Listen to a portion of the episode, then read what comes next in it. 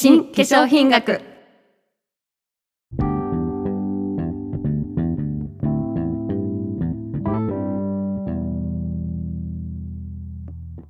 こんにちは江口まりです。三浦智子です。話題のコスメからマニアックな成分まで化粧品を広く深く楽しむ2人がお届けする美容ポッドキャスト新化粧品学。皮膚科学と化粧品学の力でコスメはどこまで進化する？この番組では一般社団法人日本化粧品協会の提供で皆さんの綺麗を後押しする美容コスメのあれこれをお届けしていきます。一般社団法人日本化粧品協会は消費者のリスク回避と健全な化粧品市場の発展のために活動している団体です。さらには化粧品の適法性と安全性と有用性に関するエビデンスの創出も行っています。2023年4月から東京大学医学部附属病院皮膚科とともに研究活動を開始。そこで見出された研究成果についてもこの番組の中でご紹介していく予定です。今週も月曜日やってまいりました、はい、新化粧品学です、はい、先週は東京大学大学院医学系研究科皮膚科学の佐藤教授とカンナビジオールと若返りをテーマにお話をさせていただきましたが、はい、今週も東京大学に設立されました臨床カンナビノイド学講座から素敵なゲストにお越しいただきました。東京大学医学系研究科皮膚科の川鍋瑠璃子先生です。神鍋先生は講座長の吉崎あゆみ先生のもとで現在研究を進めておられます。先生本日はどうぞよろしくお願いいたします。よろしくお願いします。お願いします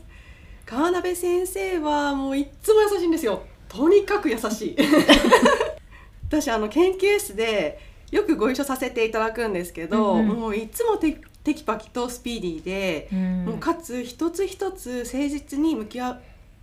向き合われている姿勢に私自身はちょっと年上なんですけどね。でも素敵だなって思ってます。ありがとうございますお医者様といってもいろんな科がありますけど川辺先生が皮膚科に進まれたきっかけって何だったんですか？はいえーともともとですねあの私あもともととか現在もなんですけれどもあの軽いアトピー性皮膚炎がありましてで小さい頃から皮膚科にあの定期的に通院していたので、まあ、皮膚科の先生っていうのが身近な存在であったっていうのがまずあります。はい、であとはあの皮膚科ってちょっと特殊であの目で見て診断一発診断みたいなのが基本なんですけれども。そうです、ね、そうなんです。あんまりまあ検査もあるんですけれどもねあの大抵は目で見て診断で。で、まあ、熟練の先生ほど本当に診断が早くて的確ででよく治って患者さん喜ぶっていう感じであの、はい、研究研修医時代に出会った先生の診察を見ていてすごいなと思ってそれであの皮膚科に進もうと思いました。へなるほどご自身にとって身近な存在であって、まあ、憧れを抱くようになったということが皮膚科学の道に進まれるきっかけだったんですね。はい9月に行われた臨床カンナビノイド学講座のシンポジウムではカンナビジオールの若返り効果に関する世界初の研究成果についても発表されていらっしゃいましたね。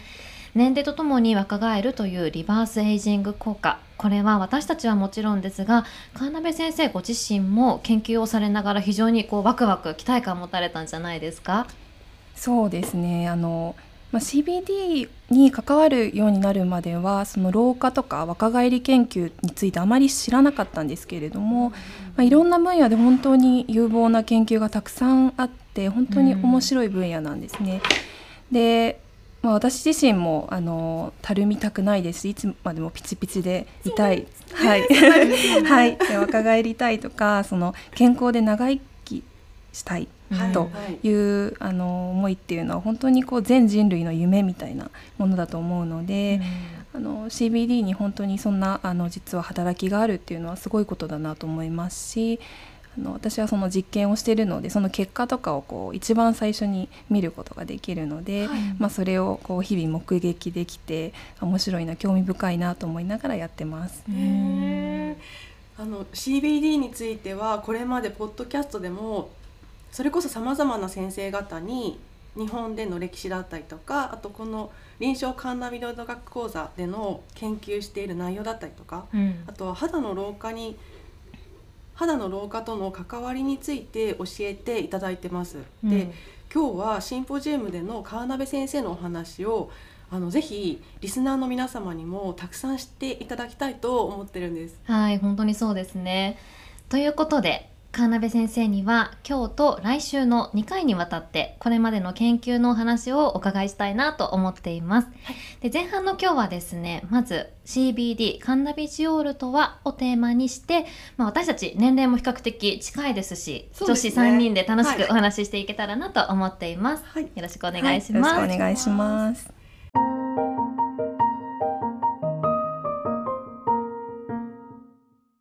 CBD は日本だと例えばまあ化粧品だったりとかあとグミとかチョコレートなどのお菓子などに含まれているといったところなんですけどアメリカやヨーロッパでは CBD が難治性転換の治療薬としても用いられていますよね。治療薬としても薬効を持っているなんて CBD ってやっぱすごいパワーを持っているんだなって思いました。うんでその他にも不眠や不安痛み炎症性疾患などにもき効果が期待できるみたいなんですが海外だと主に内服がメインになってるんですか？そうですね。あの塗ったりとか貼ったりっていうのもあるんですけれどもやはり、えー内服がメインなようです。で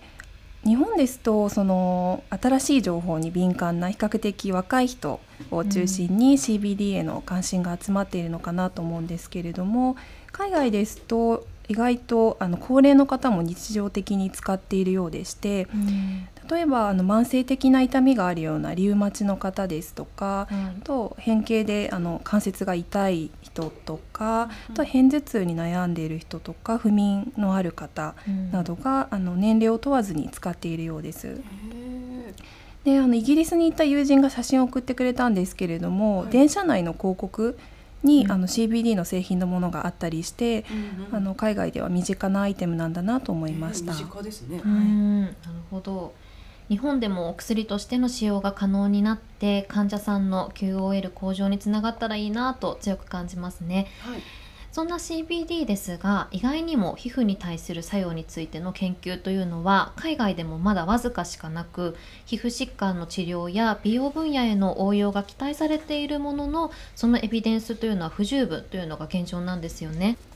そうですね。あの皮膚に関していい効果がありそうだという報告はあの複数ありましてはい、例えば CBD で皮膚の細胞を刺激すると増殖に関わる遺伝子が増えたですとかあと皮脂を分泌する視線細胞に CBD を加えたら、えー炎症のタンパク質が減って皮脂も減ったといいうので、まあ、ニキビに効果がありそうだといった報告などがあります。はい。ですけれども、まあ、まとまった研究っていうのはあまりなくてあとは今回私たちがけんあの検討したような表皮の老化とか若返りに関するデータというのはなかったという、えー状況でした。うんそう考えると川辺先生の発表っていうのはなんか世界から注目されるような内容ですよね。うん。細肌の細胞が CBD によって若返るリバースエイジングを実現できるなんてね。本当夢みたいですよね。ね CBD 可能性秘めすぎって思っちゃいました。すごい楽しみになっちゃって。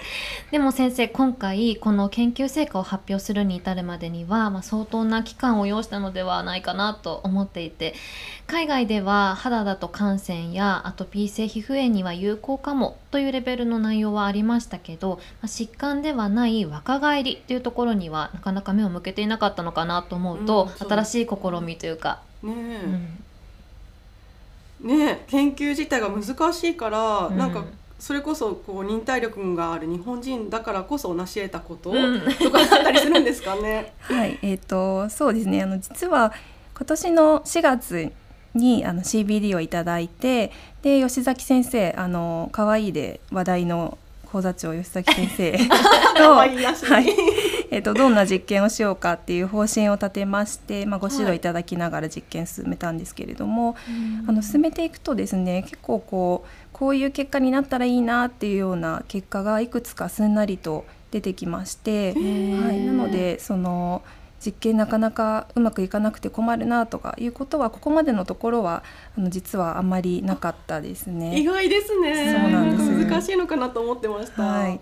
まあ、その細胞を扱うのでやっぱり細胞って生きてるものなので、うんそのなかなか増えなくって困ったとか、まあ、そういうのとか、あとはそのまあ何ですかね先のことあんまり考えずにこう始めてしまった実験があってで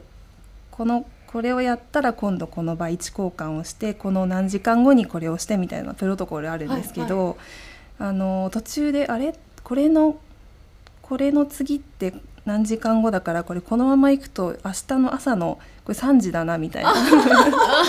って来なきゃみたいな。あのそういうあの苦労っていうか、はい、そういうのはありましたけども基本的には、はい、あの予想以上に本当に CBD が本当にあの作用があるのであの結果が出てあの本当に CBD すごいなと思いながら実験してました。へえんかあい意外な感じはしましたけれどもそれって多分先生方のその予測の立て方が素晴らしいっていうのもありそうですよね。スムーズにいってね。ね、うん、そうですよね。なんか進捗はでも順調な感じなんですね。そうですね。あの、まあ、ちょっと今後どうなるかわからないんですけれども 苦労もあるとは思うんですけど今のところは本当に。はい。なんか裏話もね聞けてちょっと興味深くなりますね、はい、やっぱり。でこうして得られてきた大きな成果は皆さんにもねぜひ早く知ってほしいところですね。うん、ね。ですのでですので来週は CBD の若返り効果について詳しく教えていただきます。やったはい 楽しみにしていてください。川辺先生来週も引き続きよろしくお願いいたします。よろしくお願いします。では皆様本日もお聞きいただきありがとうございました。このポッドキャスト新化粧品学は毎週月曜日に新しいエピソードが配信されます